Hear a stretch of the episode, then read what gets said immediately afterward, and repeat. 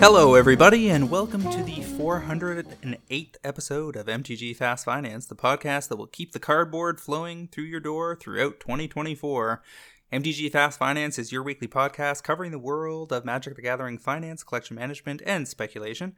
Welcome to the year 2024, and I am your host, James Chilcott, aka at MTG Critic on Twitter. My co host is Cliff Daigle, aka at Word of Commander on Twitter, and we're here to help you folks make and save money playing our favorite game, Magic the Gathering. Hello, everybody. As always, I'm looking forward to diving into all the stuff that's gone on in these past two weeks. But before we do, I want to remind our listeners that this show is produced by MTGPrice.com, the leading MTG finance community. Please sign up today at MTGPrice.com to plan your specs, chat on a great Discord, and read articles by some of the best financial minds in the hobby. MTG Fast Finance is proudly sponsored by Cool Stuff Inc., where you can find all sorts of cool, nerdy stuff in stock, including all the best in Magic the Gathering single sealed product and a plethora of other collectibles. Use the promo code FINANCE5, that's the number 5, during checkout at coolstuffinc.com to save 5% off your order and support this podcast throughout this brand new year. Cliff, what is on our busy agenda this week after our one week holiday? Well, we're going to lead off with the Metagame Week in Review. We've got an MTGO Super Qualifier and a Modern Challenge to talk about. Segment two is our top movers in paper for the last couple of weeks, followed by our top movers online. In spot four, we're going to talk about some cards to watch. You and I have some cards we think are good value. And then we're going to chat a little bit about the Secret Lair changes that they've decided to do. But mainly, we're going to talk about our review of the last, uh, what we're, we're calling, it's not our picks and review from June of 22 to July of 23. So we're going to put on our humble pants and take our humble brags, and we're going to see what the data tells us. Yep, indeed we will. Kicking things off with segment one, the metagame week in review, taking a double dose look at the modern scene post recent bannings. The modern challenge on December 29th of 2023 was won by Hardened Scales, featuring three copies of Agatha's Soul Cauldron, now a uh, solid, for a fairly firm staple in that archetype. Green Black Yawgmoth in second, also running four copies of Agatha. Amulet Titan in third and sixth, both running four copies of the One Ring, and also in eighth, same deal. One Ring really bringing that back to the forefront. Black Red Scam continues to show up, just not in the same density that it used to, in fourth place here. And then Blue Black Mill making a semi rare appearance in fifth, and Lotus Field Combo in seventh. I do love a good Lotus Field combo. It looks so different than in Pioneer. You're playing all kinds of wacky stuff that you're just watching your opponent say, like, wait, what did you. Re- oh, okay, I guess it's over. All right, great. Let's play again.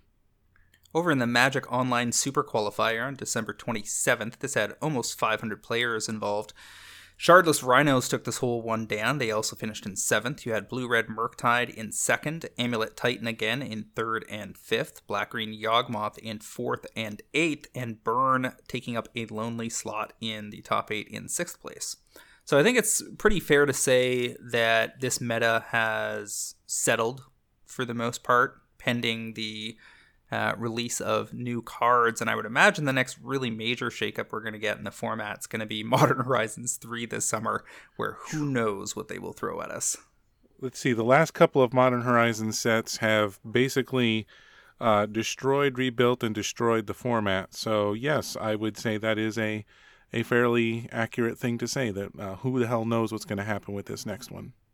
And I would guess that they, on the one hand, would prefer to not have cards they need to ban. But that's kind of always the case, and we know that their primary motivation is to make money and sell cardboard. So I don't really trust them to avoid doing something on the level of the elementals. So with something like this, they know they have to print stuff powerful enough to shake up modern. And they have to err on the side of being a little too powerful because then they can always come back and ban the card. If you make it underpowered, nobody's going to play it, nobody's going to bother buying it. Like they hit it out of the park with these evoke elementals plus uh, Ragavan and what were the other big movers in Modern Horizons 2? Murktide wasn't as big right off the bat, but those are the Ur- Urza's Saga, for instance. Urza Saga. Urza Saga. As so we're gonna see we're gonna see all kinds. Sentinel's more of a commander card. It's in some decks, but it's Well, not. no, I like- mean, it's, it was a mainstay in Hammer Time for many months after its release. That's true. So what are we going to see? Uh, probably stuff that we say, how did they only cost this at two mana? Like, what were they thinking? And uh, you know, other stuff that threatens to blow up the format, and they will be very patient with it, and they won't ban anything right away unless some grievous mistake happened. A Hogaak level mistake, That would be accurate. Yes, that which, okay. which is still entirely possible. well, yeah, it's possible. Moving on over to the top paper movers, Jace the Perfected Mind out of All Will Be One, non foils going 9 to 13. That's on the back of standard play. In fact, there's more standard related specs going. Uh, making an appearance in this list this week than we have gotten used to seeing over the last couple of years. There are some very major standard tournaments coming up, including, I believe, a standard pro tour the next few months. So maybe not tremendously surprising, but good to see some movement on related cards. We've also got Gix Yawgmoth Praetor showing up in a whole bunch of black decks in standard out of Brothers War going 650 to 10. There might be some good opportunities to out on your copies of that. If you're like me and you don't bother to sell anything under $10, then something breaking that $10 mark is uh, a really good way to recoup you know funds you might have invested into collector boosters or set boosters or what have you you know, over a year ago. We've also got Rune Scarred Demon Foil Etched, I believe that's supposed to be, out of Commander Masters. Etched cards have been draining faster than some of the other treatments, and this uh, card is mostly a commander card, going five to nine dollars, eighty percent gains over the last month or so.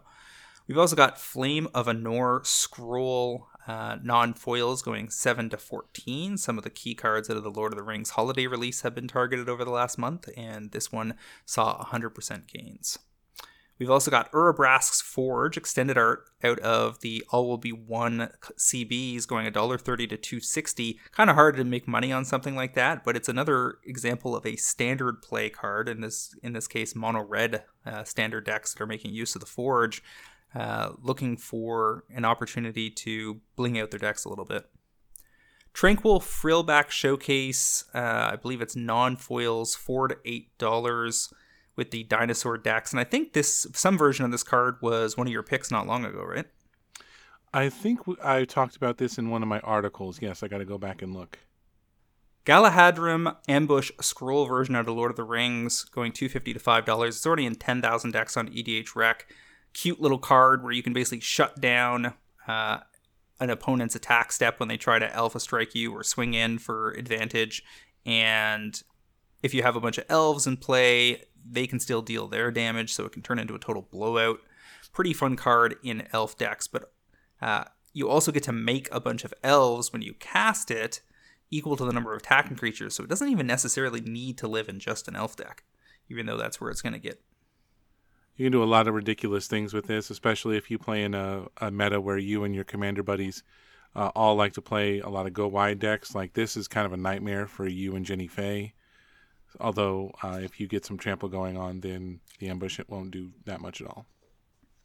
Well, I would run this in Fay as well. Well, I mean, you know, it's good side. for and good good against. It's a sign of a card that you should play more of. Yep. Cursed Totem, almost all versions have been on the have been ascending over the last couple months. Sixth edition non foils, ten to twenty dollars. All versions just soaring on this card. Hasn't seen a, a recent reprint since MH2, and there was uh, relatively few versions of the card printed, which meant there wasn't that many copies total in circulation, and it's finding itself in high demand as of late, battling out of sideboards all over the place in modern and legacy. Bloodthirsty Adversary extended arts out of Midnight Hunt, ten to twenty dollars on the back of standard play, and I think it shows up in Black Red Pioneer builds sometimes. That's another example of if you cracked Midnight Hunt, uh, a set with relatively low EV, and these things are pushing twenty dollars, you're going to want to go dig those out and get them up for sale. That's a, a recoup point if I've ever seen one. Yeah, there's also some uh, double feature versions running around, but uh, as a mythic, there would be that much less of all of them. Seaside Citadel Surge Foils out of Doctor Who, 2 to 450. That's the comes into play tapped Triland, and it's just like the only good version of it if you're playing, say, Atraxa or Uh, Aragorn, for instance, you might want to have this in your deck, and I think it's just more an example of how Surge foils have been consistently targeted, probably by the same parties for the better part of 12 months. We've also got also got Drakuseth Maw of Flames foil etched. Yeah, foil etched a Commander Masters from last summer. Just another etched card on the move. This one on the back of the Ur Dragon being the second most popular commander of the last two years.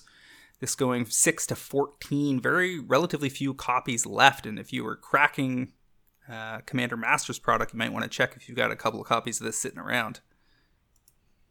It's a glorious dragon, and this is the only special version. There's a couple other foils running around, but if you want something that looks a little different, then uh, and, which is coming to play for a lot of the foil etched, a lot of these, it's just the regular art or a foil version, not even an extended art or borderless or nothing.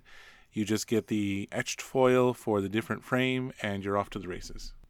Streets of New Capenna was a, a, set that was relatively maligned from a financial perspective. The collector boosters came into the gate hot and then drop, drop, dropped, and they have been available in between, you know, as low as ninety-five to one hundred and thirty dollars in various sales over the last six months. And one of the ways that you can glean some money out of that is this Topiary Stomper foil uh, borderless going four to ten dollars on the back of a combination of fifty thousand decks in EDH Rec reporting using the card, and also some standard play for that one.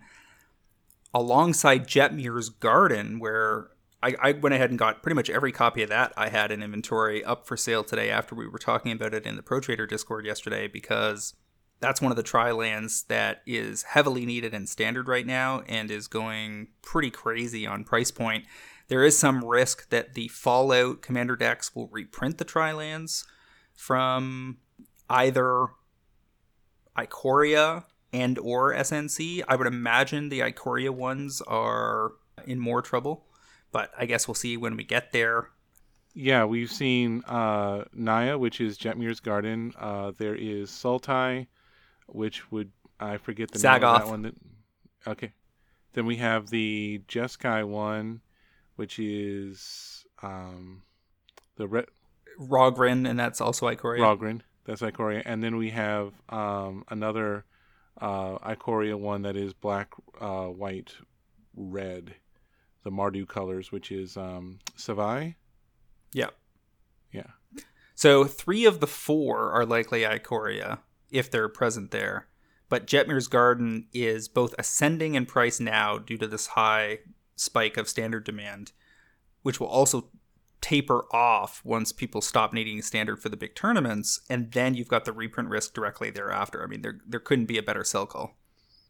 Yeah, you should you should get those ready because uh, we don't have forever on them, but we do have an increased demand with everybody getting ready for the Pro Tour, the regional championships, those fun things.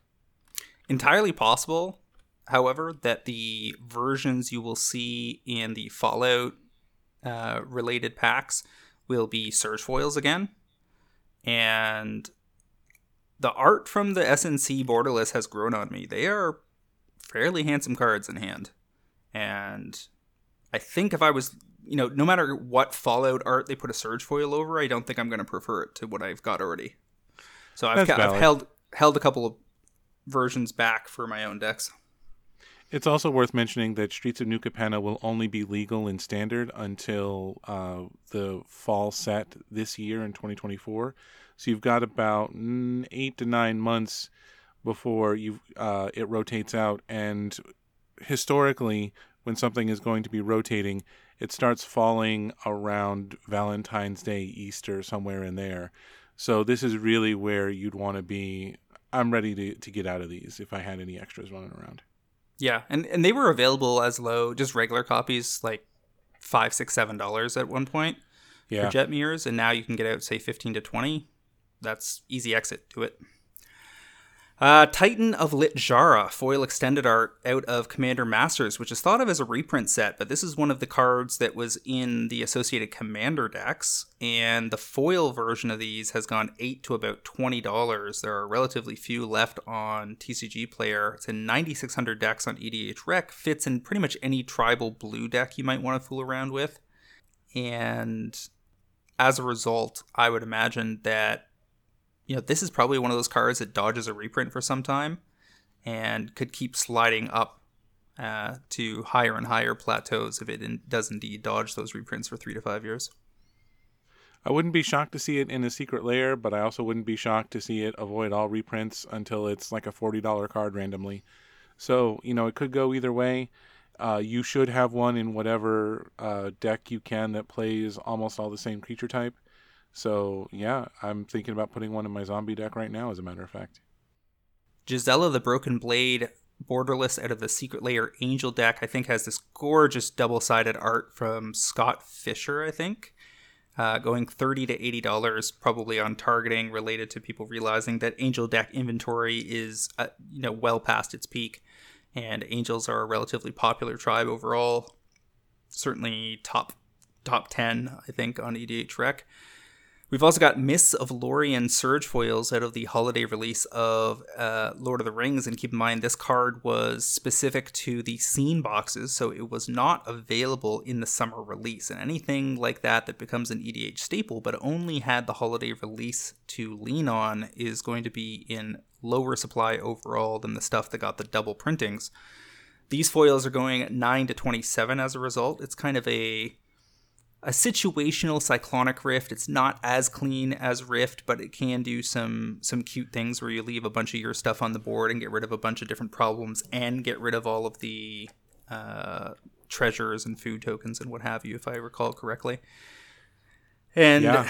so nine nine to twenty seven, you've got two hundred percent gains there, and I would imagine it'll see some backsliding and then post up a plateau in the mid twenties. The question is, how long are the assorted scene boxes going to be available for?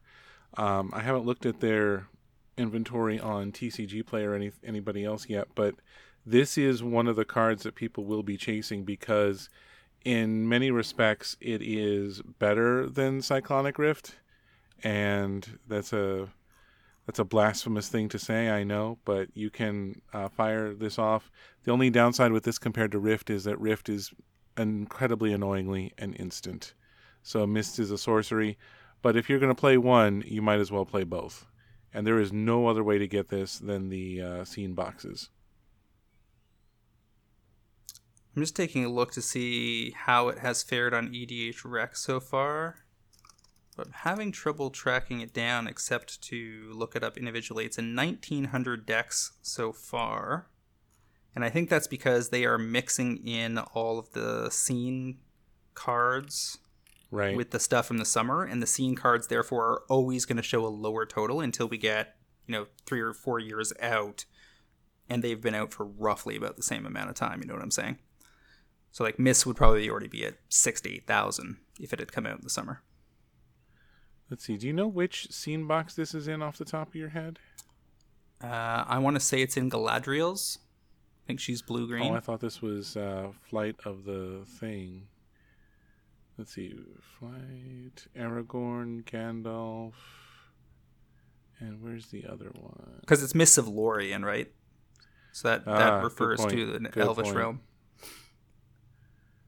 Let's see. And Galadriel uh, is Bant colors. Galadriel, Light of Valinor if that's the one, I got to go back and make sure. But uh, there, you could get one on TCG Player for thirty five right now, uh, shipped. So this uh, won't last long one way or the other at this price point. Are the are the surge foils in the scene boxes themselves, or were they only in the CBs? I don't think this is available in surge foil. I got to go back and double check.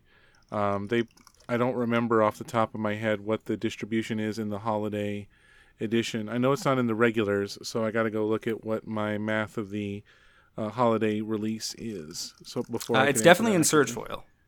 Okay, that, that, that, that's yeah, it definitely is. Uh, let me just see the scene box announcement.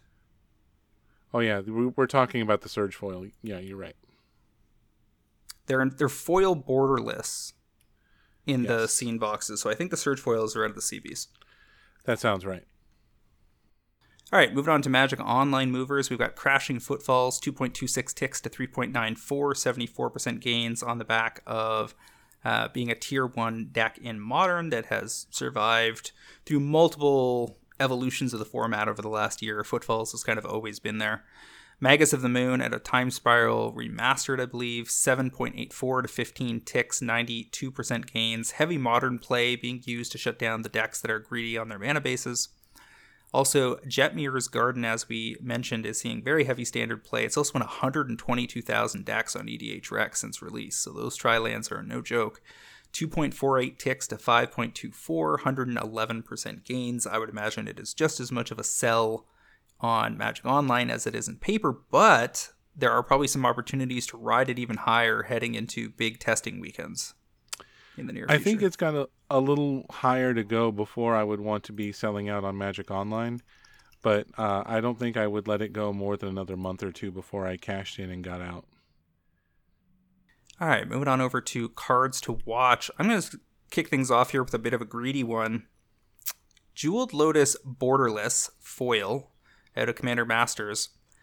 Uh, the card in general was being talked about in the Discord today. It was Cyper, I believe, talking to you, and then I chimed in. And this was already on my radar as a, a pick because I noticed I was hoping to get one of these out of my latest case of Commander Masters and did not find one. Still had a very profitable case with a lot of good cards in it, but didn't see a Lotus. And I had a Jeweled Lotus playmat that Sloan hooked me up with recently, and it the art really is just gorgeous on these. It looks fantastic on a playmat, looks great on a card. I had a textured foil that I opened in my first case this summer, and you know that's a card I haven't put up for sale yet because it's uh, it's probably got a long term home in one of my decks. But I've been looking, keeping my eye on these as the probably broadest application mythic with the highest pedigree that came out of this set people were expecting there might be a mana crypt or a mana vault or you know something along those lines, but there wasn't. It's just Jeweled Lotus at the high end of the artifact sphere. And this has been drifting up. I mean, if we look at the last six months since release, foils got down to as low as 140 ish or so, depending on where you were buying them. And now, if we're looking at the foils near mint, the lowest price copy on TCG Player is 170. You've got just 21 listings left. So I'm going to call this at like 180 to go somewhere between 230 and 250. And I think that's probably going to be how this levels up. One of the things that protects it is that though almost anything can be reprinted anywhere and you never know what they're going to throw into a standard subset to help sell it, that's not a really great home for Jeweled Lotus. They they get a lot more value out of saving these for very premium set releases, and there is no premium set on the horizon for 2024 where this makes any sense at all. It's not going to show up in Modern Horizons 3. It's not relevant if they keep cranking out additional printings of Lord of the Rings products. Commander Masters is very unlikely to go back to press for CBs because there's still plenty sitting around in warehouses from what we hear to the point where they're going to be destroying some. And all of that says to me that less of this is out there than they had hoped. And Jeweled Lotus is still a super S tier staple. So it could be another couple years before we see another one of these. And if we do, these really good looking foil borderless are probably going to get up into the mid 200s. That seems pretty reasonable to me. This was a card that got redonkulously expensive in the original foil printings, and now you get this super sweet, borderless, frame breaking art. Um, we know that the non foils have gone up, you know, something like $20 since Thanksgiving. The foils have gone up $50 since that time. There is only 21 ven- only 21 vendors. A couple people have two copies, but nobody's got uh, a big wall. This is a chase card from a chase set for the people who like to play as whales. And picking up your personal copy definitely at uh, 180 ish sounds right. And being able to resell it for uh, with a lovely gain up to 230 250 seems very likely in the next year i'd agree with you i don't think we're going to see this card reprinted until 2025 i think that's very possible uh, I'm talking about, we mentioned Flame of Anor. The scroll version had jumped up this week, but you can still find the borderless copies from the original CBs on TCG Player for around $5 ish, 550 uh, you should be able to move this out in the next six to 12 months for 10 to $12, I think. It's very popular in two different builds. Uh, you see this in uh, Shardless Rhinos. You also see this in uh, a lot of Murktide decks, because especially if people start playing Snapcaster again. This card uh, does everything. It's extremely flexible. It is powerful, and you're. I'm not looking for the holiday copies. I'm looking for people to go for a full play set that match uh, instead of out of the uh, holiday editions, the scroll versions. I'm just talking about the borderless ones, and this was all the way up at like $14 early on in its time, and it has come, uh, it went way high, it went down some, it's come back up some, and I think the borderless are right where we want to be in the $5 range to uh, go up to $12 or so.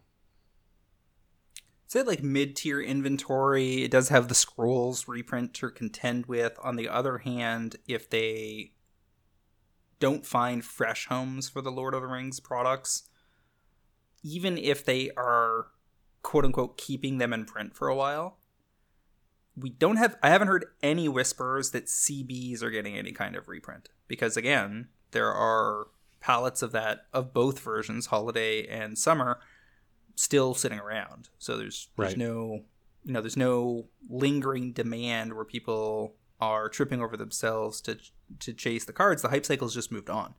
So whether or not it's kept in print, it's not Modern Horizons 2, where the entire format of Modern kind of pivoted on on twenty Having different lots of this available, yeah. Yeah, yeah, yeah. So they had every motivation to keep that constantly in print. I think the Lord of the Rings stuff is mostly EDH side with, you know, three or four exceptions. You know, you got your Lorien Revealed, you've got your other Cyclers, you've got the One Ring, you've got Orcish Bowmasters, and a couple of others that are relevant in, in multiple formats. But for the most part, this is not, doesn't look to me like you're going to be hearing about major reprint waves rolling through vendors because I think they've still got inventory on hand. And as a result, you you might well get the breathing room on something like Flame of Anor.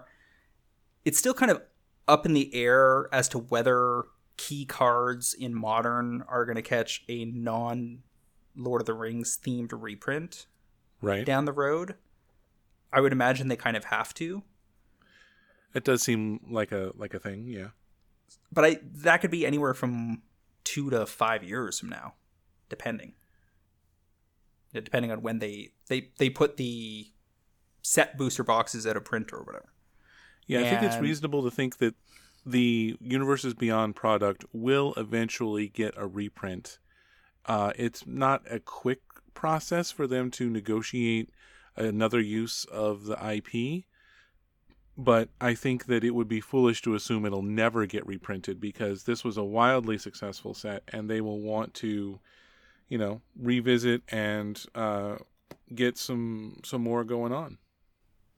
All right, so my second selection this week is the Ur Dragon textured foils. This is the second most popular commander of all commanders. So it's Atraxa number one, Ur Dragon number two over the past two years, and he's also number six just in the past week. So this is a commander with legs, one of your favorite decks, uh, a deck Man, I I- keep yeah. intending to get around to building.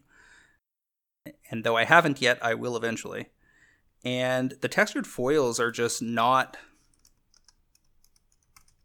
in super deep uh, inventory position. The it came out of the Commander Masters CBs this summer. Most textured foils started high and floated low, but they have they have been more or less on a you know a mild upswing from lows around fifty dollars to currently being in the mid 60s by market price, but the lowest priced near mint foil copy is actually more like $75. So I'm calling these to go 80 to 120. I, I think this is going to be an Edgar Markov type situation where a very fancy version of a very popular commander gets expensive over time. They've just reprinted this in the last six months, so I do not expect to see another Ur Dragon again anytime soon. Could be, you know, a year from now in a Secret Lair, it could be three to four years from now. It will for sure get additional printings down the road, but again, based on the product schedule as I see it for 2024, I think this one is safe and it's going to get some room to breathe. All right, so textured foil is not the etched foil, correct? Correct. Textured right. foil uh, has this kind of subtle radial radiance is the best way I can I can describe it. I uh, opened a couple of them in my latest case. This wasn't one of them. Okay, uh, it's the textured foil of the uh, the profile of the Ur Dragon where he's he's roaring yeah. and so there, so there looking... is a borderless foil version that competes directly, but on the the collector side, right. people that are really into Ur Dragon will become some of them will become aware that this is one of the rarest versions and they will continue to buy them up as they've been doing up the ramp just recently, pushing this into position with just 17 listings left and only a handful under $100 already. Yeah, it's gone up $13 since uh, around Black Friday or so, uh, where it, it spiked up pretty good. My only concern with this is there are, you know, we were talking about etched foils etched foils for the Ur Dragon are down in the, you know, 25 $30 range. So I see where you're coming from that there is this version uh, of the card to go for. You've also got the borderless regular foil. Um, there's also the secret lair one, but that's a kind of a, a higher price point. I think that the Ur Dragon is a, a good pickup, especially with this one being uh, having so low an inventory. I'm just worried that this will grow more slowly because of the number of sweet etched foils that are out there. I think this will grow, and I think it's a solid pick, especially if you want to get a sweet version for yourself. I'm just not sure it'll have growth in any kind of a, a timely way. It'll be like $2 every three weeks or something like that. Yeah, I mean, I'm calling it to, you know, I, I only think it needs a year to get from, right. say, 80 to 120, given what current inventory levels are like. And the other thing about both Jeweled Lotus and Ur Dragon textured foil, there's no discounts on these overseas. They're more expensive, if anything, in Japan and Europe. Yeah. So there's so, not going to be somebody trying to get some arbitrage going on on us. Yeah, there's no arbitrage to slide in under the under the flag. So I, I would imagine that Ur Dragon's probably going to get there. What is okay. your second selection? My other pick this week is a pick directly related to Murders of Karlov Manor coming up. Uh, there is a whole uh, deck coming out, uh, commander deck, Deep Clue Sea, which is Bant colors. It's about clue tokens and card advantage. We know that one of the banner mythics for the set is Alquist Proft, the Master Sleuth, who will turn any clue into a Sphinx's revelation for you. Uh, so there's going to be a lot of good clue stuff going on, and we don't know what's going to be in the commander deck. We don't know what's going to be printed. However, one thing I think we're going to be good on is an enchantment from AFR Commander, which is Thorough Investigation. For two and a white, whenever you attack, investigate, ding, and whenever you sacrifice a clue, venture venture into the dungeon. So having the dungeon ability, I don't think they would want to reprint uh, the dungeon tokens. And so I think this will be a, a pretty safe non reprint. There are no foils of this available. There's only the regular copies and non foil extended arts available. And based on the availability, I'm picking the uh, extended art ones. But I, right now you can get these for about $2. And I think that when Clue Hype hits, and if it's not Alquist Proft, it'll be one of the other commanders in this set, in this uh, subset, in the precon deck. One of them will, will just be some kind of Bant ridiculousness clue commander. And I think this card is going to light up pretty nicely. You'll be able to buy for two and sell for hopefully around $6. You've also got some commanders like Tivit, Seller of Secrets, that are already in the market for a card like this. Sure.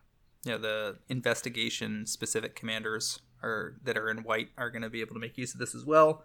And we'll see. You know, these these kinds of things are you look brilliant if you get there. It's very easy for a card like this to end up overlooked if the commander in question doesn't become popular. So right. we'll probably know a lot more about the prospects for this once we've seen the full reveals from uh, the MKM set in seven to ten days, I guess. Should be pretty soon. Yeah, the full set releases Jan- uh, February 8th. So we are four weeks away from that, and we'll uh, we should be getting more previews for that. They're going to give us maybe a week to have fun with Ravnica Remastered before the hype cycle keeps up. moving on to our weekly topics, we are going to kick things off with a little discussion about the secret lair announcement from this morning, uh, or yesterday morning, I think it was. Uh, secret lair is no longer print to order. So let's talk a little bit about what this does and does not mean. It, there was a lot of talk on social media with people saying that they're all going to sell out and get scalped and stuff now. That doesn't seem likely to be the case, or at least it will not be the case as the norm. Rather, what Wizards is saying is we're not going to, because here's what they've actually been doing.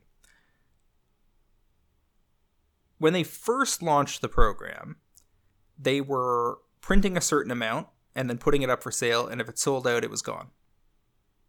After a while, when the program was doing pretty well, they realized they could probably sell some now, some later, and they could hedge their bets by only printing as many up front as they thought they could get rid of, and then printing the rest later. One of the key criticisms of the early secret lairs was that they took months and months to arrive. Right. So that put people, some people off enough that they weren't bothering to order at all, uh, or they were canceling orders. So this new program that was stage two version of events was that they might print something like 20,000 copies of the layer, pre sell those. If you were in the first 20,000 orders, your stuff would ship within a couple weeks.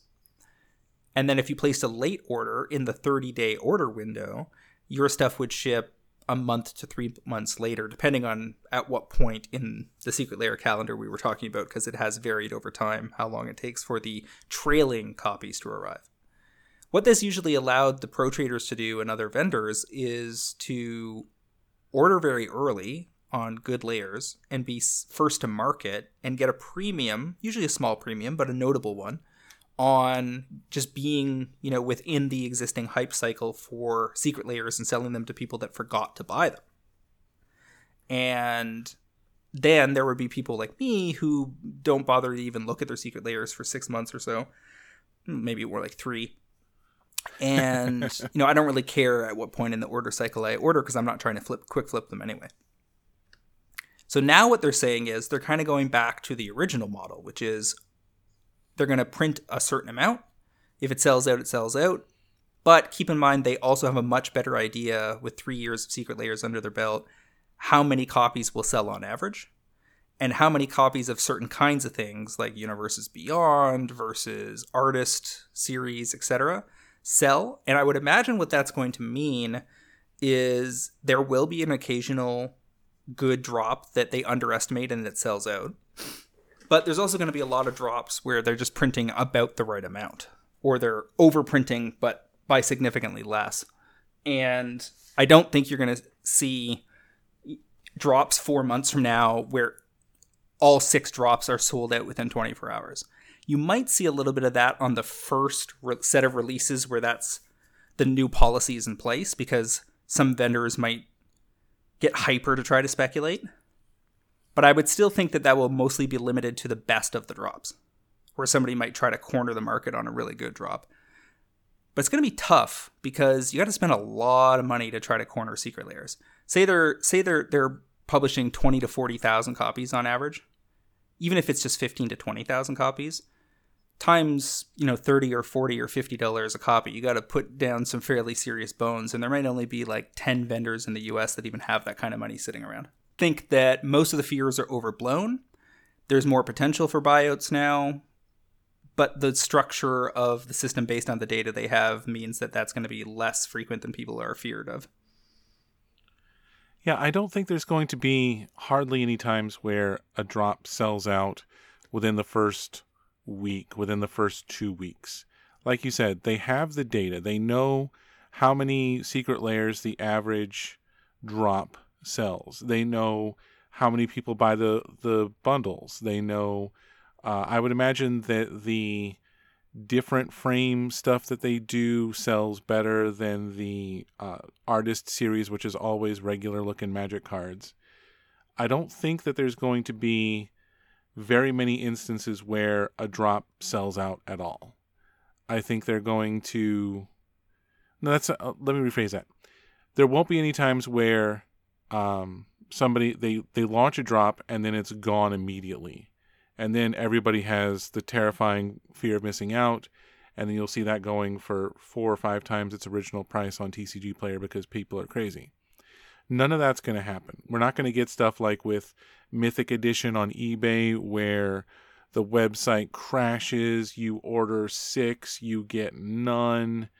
Uh, none of that stuff is going to go on. What is going to happen is they're going to preprint some number. I think your estimate of somewhere around twenty to forty thousand per drop, mostly speaking, will be around there, and people will be able to order as much as they want for the first week or two of a drop, and I don't think this is going to do much for anybody besides the folks who tend to wait until the very end to buy what they want, trying to see what's in the bonus cards or whatever.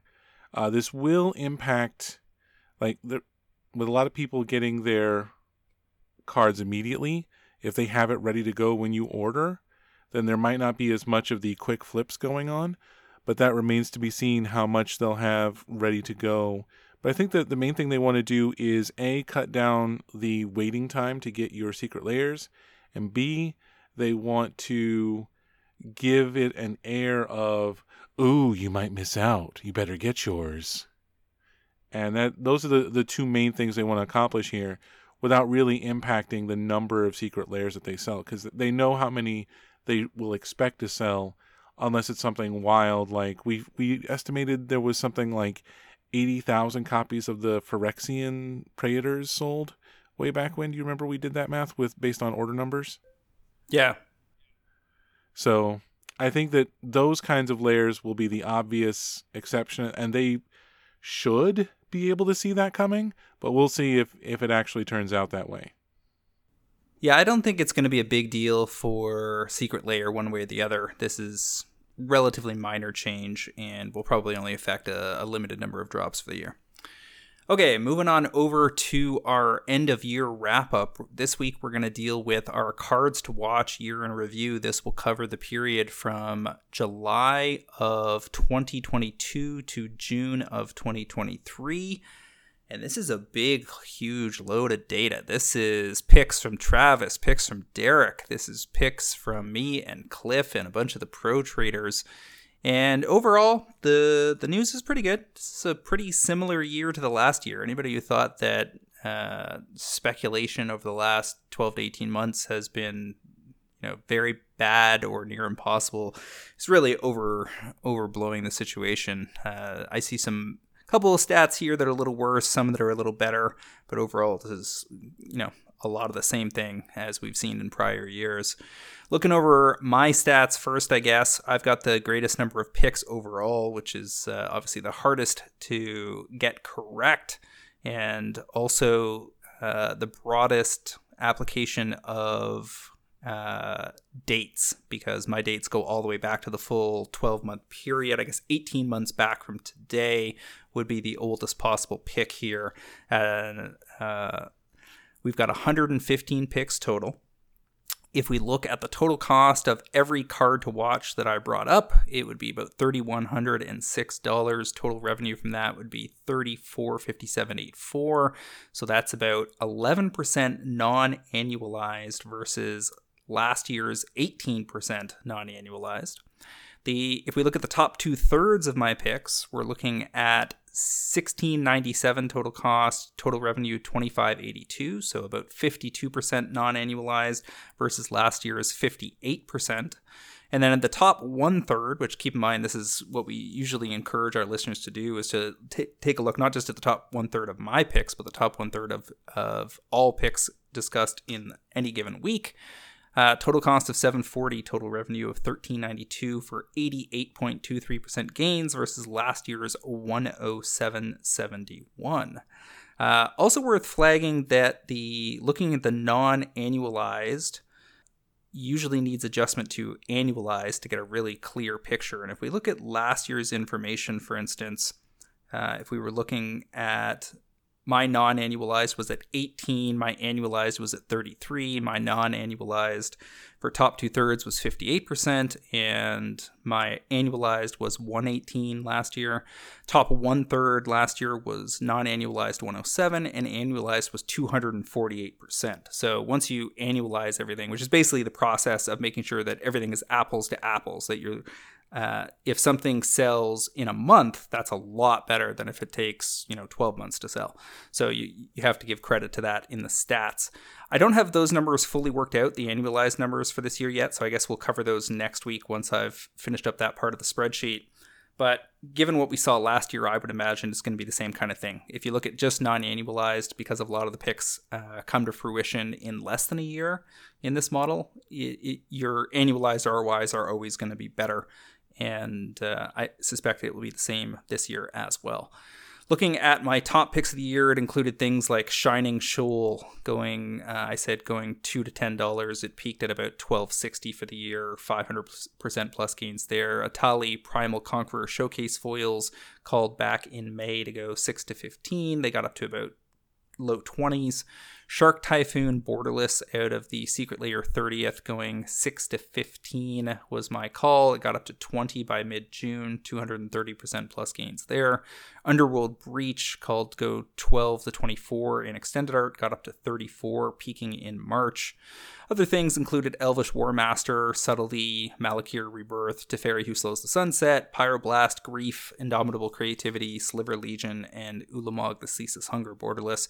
Uh, overall, it was something like 66% of all my picks went positive within the time period. And keep in mind, some of these picks are just barely six months old and haven't had time to mature, given that a lot of my time frames are predicted at 12 to 18 months as opposed to six. So I would imagine we will have a, a chance at gaining and losing some more money given more time total percentage of picks that were at least 30% over original is 44%. So you do need to shave off the you know bottom half, bottom two thirds if you really want to get best results. Looking at some of my worst selections of the year, we have things like Nadier's Nightblade out of Commander uh, Legends going 250 to 10 was my call. It dropped to 50 cents instead. I was uh, thinking that the old border foil Sol Rings, despite how many were handed out to LGSs, would be able to get 17 to 35, and instead you can get those today for $4. Gotta say, that's a pretty awesome deal to get old border foil Sol Ring for your EDH deck for four bucks. Uh, not a bad choice. Called Ledger Shredder Foil Extended Arts to go 35 to 60 when it looked like they were unstoppable, and they are now $10, uh, having fallen out of favor in blue red decks in Modern.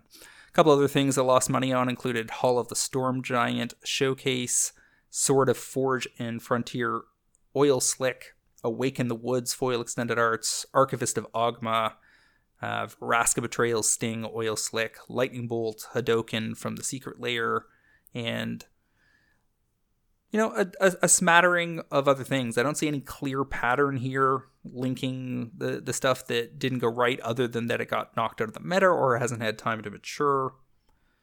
More or less the, the, the same kind of pattern I would I would expect in any given year. Now going on over to Cliff's information. All right, uh, yeah, I'm here. Yeah, I'm letting you talk about your picks. All right, um, let's let's get into Cliff's data. So Cliff only has 51 p- selections total, and that's part partially because this period includes the tail end of Travis's time on cast and the entirety of Derek's time on cast. And uh, you know, Cliff had some holiday periods in, in there as well. So he's got a total of 51 picks to my 115. And of those 51, the total cost of those would be 834.75. The total revenue would be 968.28 for about 16% non-annualized versus last year's 13.49, so a little better.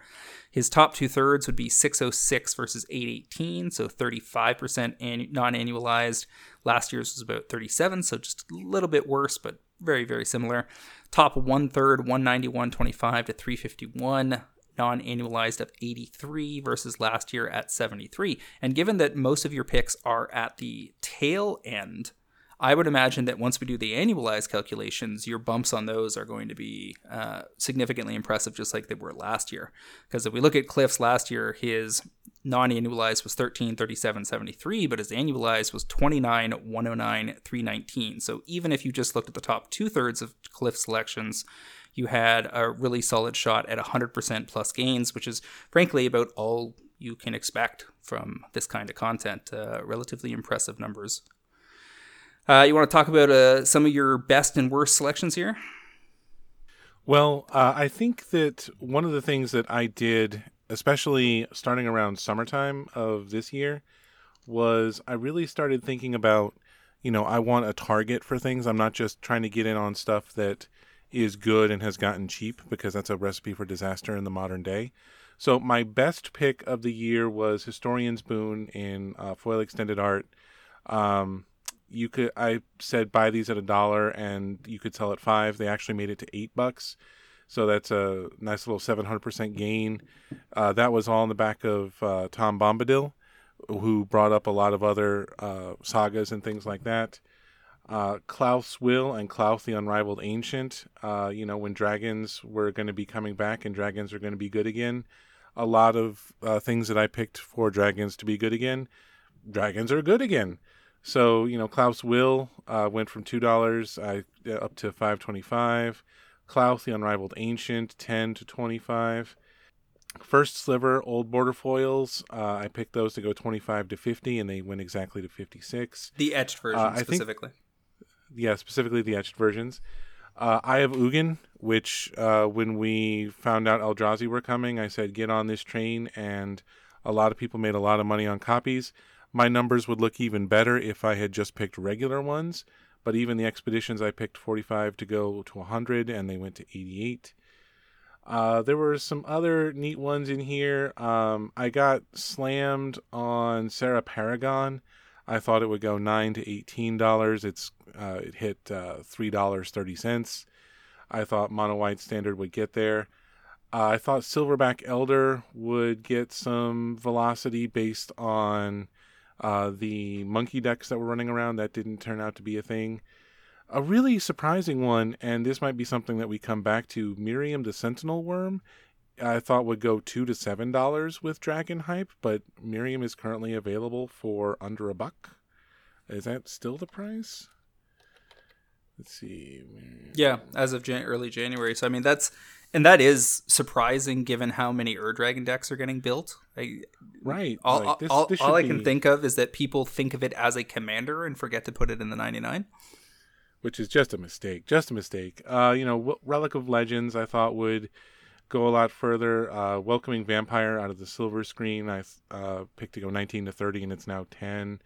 Uh, Zirilan of the Claw, uh, I've made money on Zirilan before, but this time I picked to go 15 to 30, and instead, uh, Zirilan went down to $8, and I believe is still super cheap. The thing that got me the most this year, looking at what I did right, was that um, I picked a lot of old border foils, and those ten, a lot of those did not pan out. Um, whether you're talking about Yawgmoth, the Thran Physician, Hedron Archive, old border foils. A lot of those kind of things just did not uh, get there. You know, we saw a lot of speculation about retro border stuff, and this just didn't work out. And you know, I, I, I just know that I'm going to focus less on those. That being said, I, I don't really see that as a clear trend in your your negatives here the clearer trend to me is that a lot of the stuff was made midsummer and we're only six months out. So you know, there's there's probably stuff in your red list here that will end up in the yellow or blue, like a, in the neutral or positive, given given more time. Um, but I would say that I, I have also noticed, and I'm sure the listeners have as well, that you you are trying to pick stuff that's timely, that is related to you know trending developments like the advent of vampire decks or dinosaur decks related to Ixalan, and I think that's that's likely to be a smart path as long as you can find the things that are going to be bottlenecks for those decks uh, heading into the the respective seasons. The other thing that's worth flagging is we give ourselves too much credit and not enough in a couple of different ways with these stats. When we're talking about stuff that that went up between 0 and 30%, we generally consider that not to be a success because by the time you pay fees and shipping, you're you're not really getting anywhere. You could just be treading water on the, on some of that stuff. Um, and also there are situations where something gets up say 2 to 4 dollars or 2 to 5, but unless the buy list reflected a high level of demand and was very aggressive during that period, you may never have had a successful exit on single copy versions of the card, and they might still be sitting in your closet. One of the things that we we uh, probably are too harsh with ourselves on in the way that I compile these stats is that if something goes down, we assume that you're still holding it. If it has done nothing but go down all the way until now, we assume it's still stuck even though you may well have bailed on it much earlier. So say we call something going to go 50 to 75, but it goes 50 to 25, we we count that as it being cut in half, even though you might well have gotten out at 40 or 30 or 29 or whatever. So right. Th- that's worth keeping in mind um, because that certainly drags our, our stats down. Uh, now, the the, annu- the annualized stuff is still so high that it's, it's kind of neither here nor there, but worth flagging. Now, we can also look at the stats for everybody else. If we look at how Derek did on a relatively smaller set of overall picks, Cliff had 51, Derek had 39. Derek's total was 668 to 768, so 15% on average, so about the same as very, very we're all within a few percentage points of each other on non-annualized, which doesn't surprise me all that much. If you look at his top two thirds, though, he was 481 to 716, which is 49% non annualized, and top one third is 107 to 414, 285. So his top one third was better than everybody else's top one third, in part because uh, he has less picks, but also Derek was very felt free and preferred to just not table a pick if he hadn't had time to do the research. So he tended to file only the best of the best when something was really front of mind for him, and I think that helps as well. That in in in sure. many ways, that's kind of the same as saying if you have six picks, we tell people you know discard at least the bottom third, if not the bottom two thirds, and try to find the very best stuff we talk about every week. We have been trying to guide people towards that with some post selection analysis every week when we think of it to push nudge them in the right direction. But clearly, Derek did some of that as well, so good for him. Uh, some of his best picks included Maskwood Nexus and an offer you can't refuse. He got probably a little too much credit on those because they were uh, sourced in the EU prices, like a dollar on Nexus out at five. But reality is you got to account for shipping and so forth from Europe. So he's probably getting a little too much credit there. Lathril Blade of the Elves, uh, normal frame to go in foil to go two to ten dollars, got up to at least five. Relentless Rats, Old Border, some TSR to go one to five, got to two sixty. So one of the reasons his stat, his high end stats are higher, is that he had some small ball stuff that looks good on paper, but might have been harder to get out of. Looking over some of his misses, we have things like Ramos Dragon Engine Schematic leading into the Dragon trend line, down 63% from his pick. Allosaurus Shepherd Borderless uh, foils from uh, Double Masters 2022, called to go 45 to 80. They're down to 24 now. It's just not that much elf action going on um, outside of Lathril and even elves and legacy isn't that big a deal anymore. Halo Fountain borderless uh, foils have done nothing but drop, despite being a fantastic card in white token decks. Nine to twenty was his call. They're currently available at six, and uh, don't see any particular trend line other than that his big winners are the are was a lot of small ball stuff, which I think affects his stats for sure.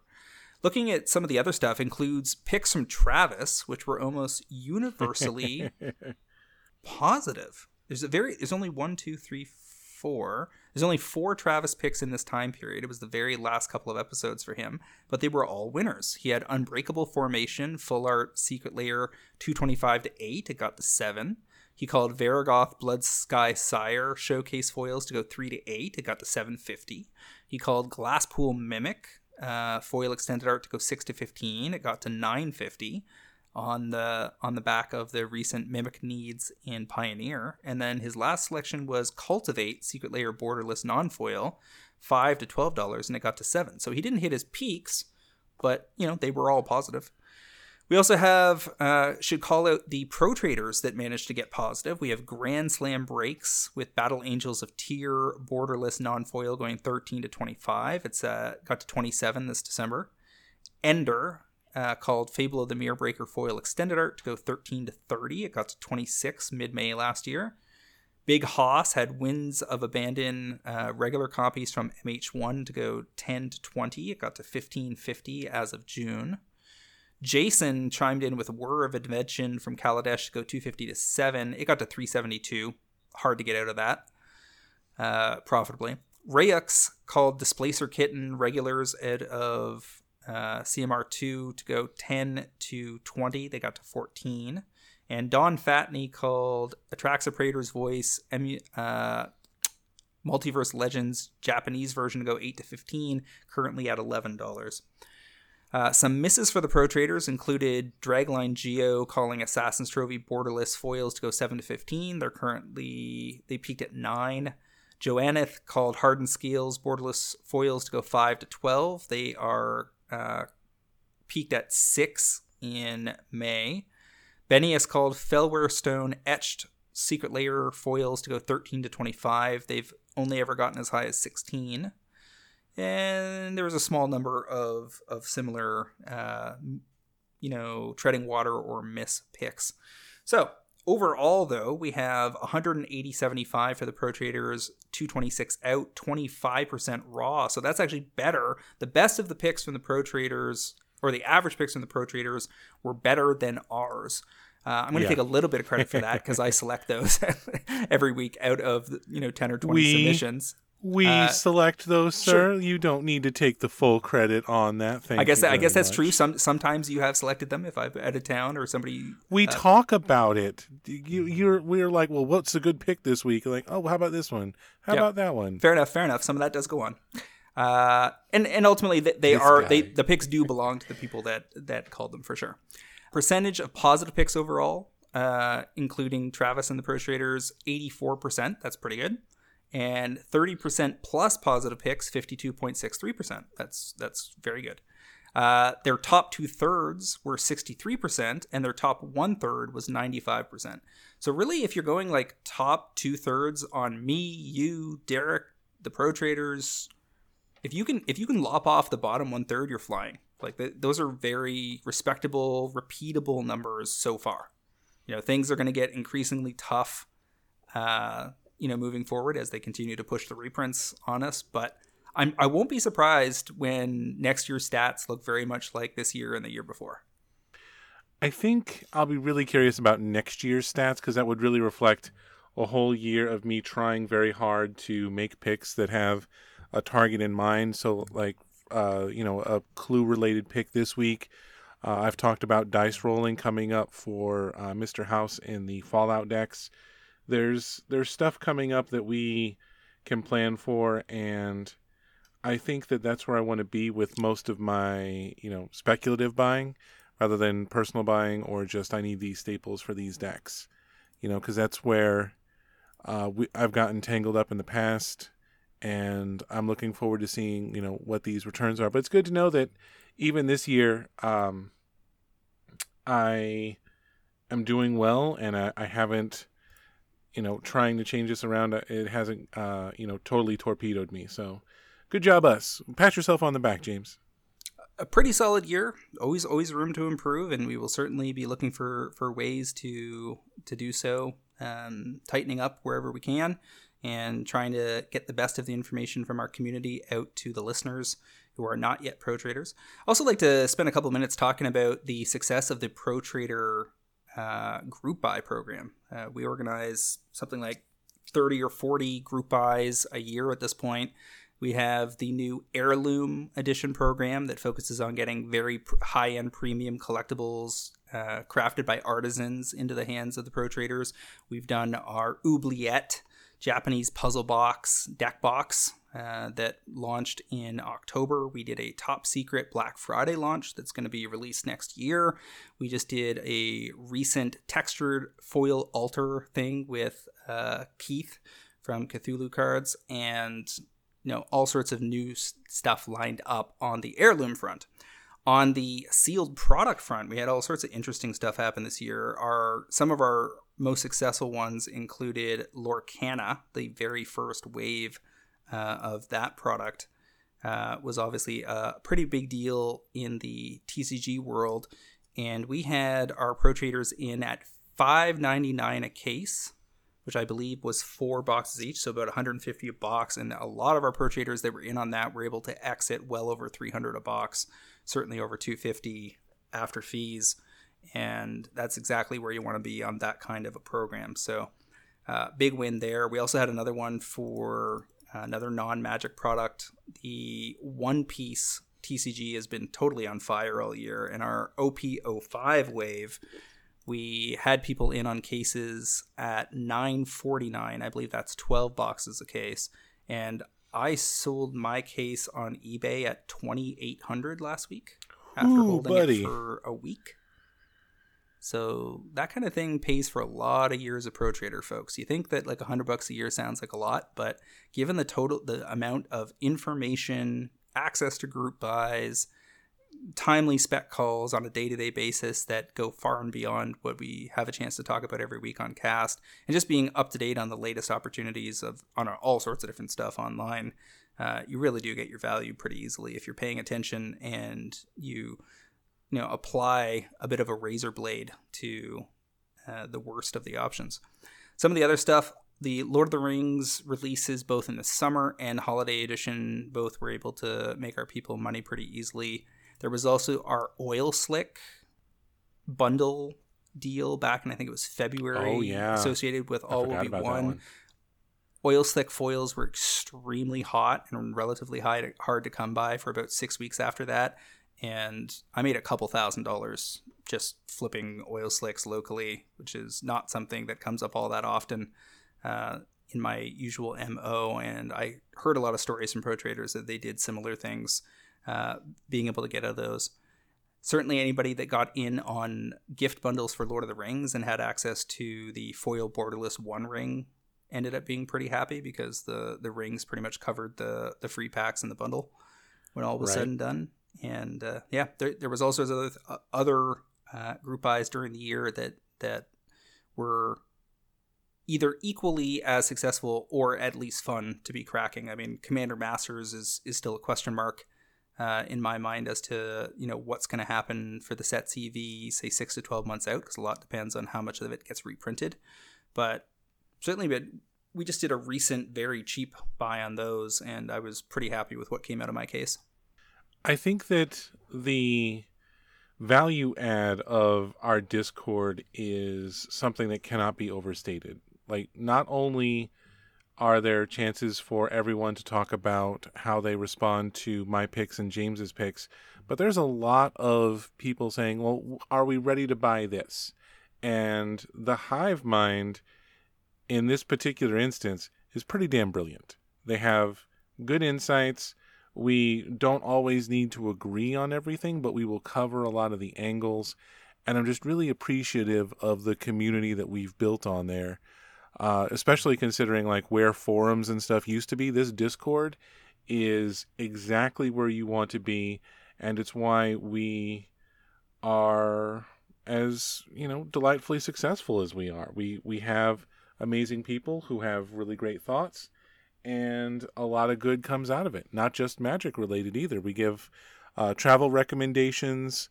There's uh, all kinds of. Uh, There's been pro traders helping pro traders get access to uh, Magic Fest specific releases. Yeah, throughout the there's been a lot of. I'll buy this. Uh, anybody want some of these? I'll get this for you. There's still arbitrage helpers in Europe and, and Asia and Australia. Bound shippers, absolutely. Yep. And uh, and also just like a deepening well of experience because some of the people that are in there now contributing, you know, significantly didn't have all that much experience five years ago, but now that they've been in the blender for five years and have advanced their game as well, you know, both within and without the Discord, they're just in an even better position to help newer members. So, you know, as we just added a bunch of new members today that I got through the back the holiday backlog, and uh, we're looking forward to another great year. So, if you've ever thought about checking that out, you want to get on top of your MTG finance game, and also, you know, Lorcana, One Piece, Flesh and Blood, whatever, uh, ends up coming out of the woodwork, this is uh, the place to be. Moving on to next week, I think we will cover. There'll probably be some standard set release news that we got to cover for Mark Manners. There will be uh, I'll put these stats through the blender and get our annualized figures to touch on next week as well. And then we will do a Magic 2023 year in review, talking the be- about the best and the worst of Wizards' decisions, product releases, scandals, and so forth. And we'll, uh, I'm sure there will be plenty to talk about there. I scandals. I love. I, I love. I just love being able to say scandalous. so scandalous. All right, folks. Uh, where can you find yourself online, Clifford? Uh, I don't. I didn't know we got so formal that you got to go full name on me. But you can find me on Twitter at Word of Commander or my articles every Friday on mtgprice.com. You folks can find me on Twitter at MTGCritic as well as via my occasional articles on mtgprice.com, including my recent release uh, how to deal with the reprint era in MTG Finance. And you can also find me constantly haunting the Pro Trader Discord. I would like to remind our listeners to check out the MTGPrice.com Pro Trader service for just $9.99 a month or $109.99 per year. You can get early access to this podcast, fantastic articles by the best MTG finance minds in the business, low cost group buys, and a super active Discord forum that will drive better returns and save you money playing Magic the Gathering. Once again, MTG Fast Finance is proudly sponsored by Cool Stuff Inc., where you can find all sorts of cool, nerdy stuff in stock, including all the best in Magic the Gathering singles, sealed product, and a plethora of other collectibles. Please use the promo code FINANCE5, that's finance with the number 5, during checkout at coolstuffinc.com to save 5% off your order and support this podcast. Like you said, James, that's it for today, but there's so much to do next week as well. 2024 just getting started. Thank you, Cliff, and we will see all of you next week on another episode of MTG Fast Finance.